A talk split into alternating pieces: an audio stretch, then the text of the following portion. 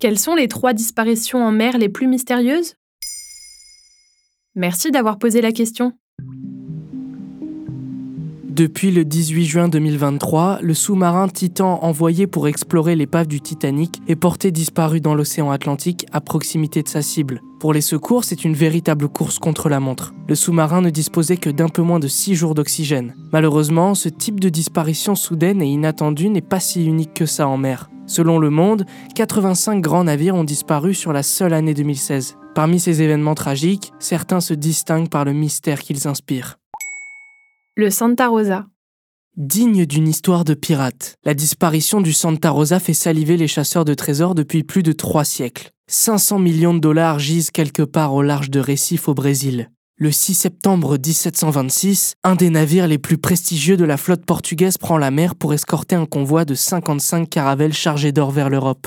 Une personne qui ne faisait pas partie de l'équipage et qui n'a jamais été identifiée descend dans le dépôt de munitions et fait exploser le navire, emportant avec lui sept cents hommes sur le bateau.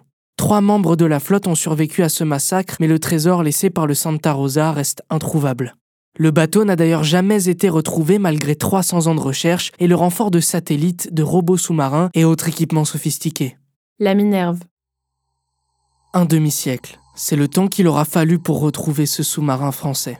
Disparue au large de Toulon le vingt-sept janvier dix-neuf cent soixante-huit avec cinquante-deux hommes à son bord, la Minerve a coulé en quatre minutes à peine, probablement à cause d'un incident à bord. C'est en tout cas la version officielle donnée par les autorités qui a déclaré tout l'équipage mort six jours seulement après la disparition du sous-marin. Le dossier a même été classé confidentiel défense.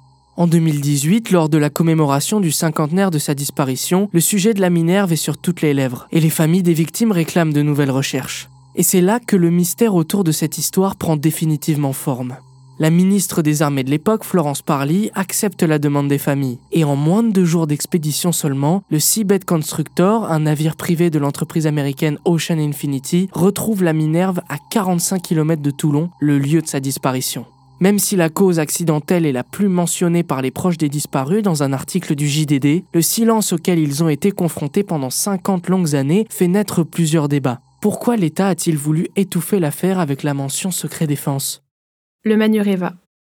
La chanson d'Alain Chamfort, écrite par Serge Gainsbourg, s'inspire véritablement de la tragédie du Manureva. Le seize novembre dix-neuf cent soixante-seize, lors de l'édition de la Route du Rhum, le skipper Alain Colas envoie son dernier message radio, indiquant qu'il est pris dans une tempête juste après avoir dépassé les Açores au large de l'Atlantique. Malgré vingt jours de recherche intensive, ni le marin de trente-cinq ans, ni le bateau ne seront retrouvés. Et c'est ce point qui alimente les théories les plus folles concernant le Manureva. Certains imaginent même qu'Alain Colas a refait sa vie sur une île des Caraïbes. Voilà quelles sont les trois disparitions en mer les plus mystérieuses. Maintenant, vous savez, un épisode écrit et réalisé par Samuel Lumbroso. Ce podcast est disponible sur toutes les plateformes audio. N'hésitez pas à répondre au sondage du jour sur Spotify. Et si cet épisode vous a plu, vous pouvez également laisser des commentaires ou des étoiles sur vos applis de podcast préférés.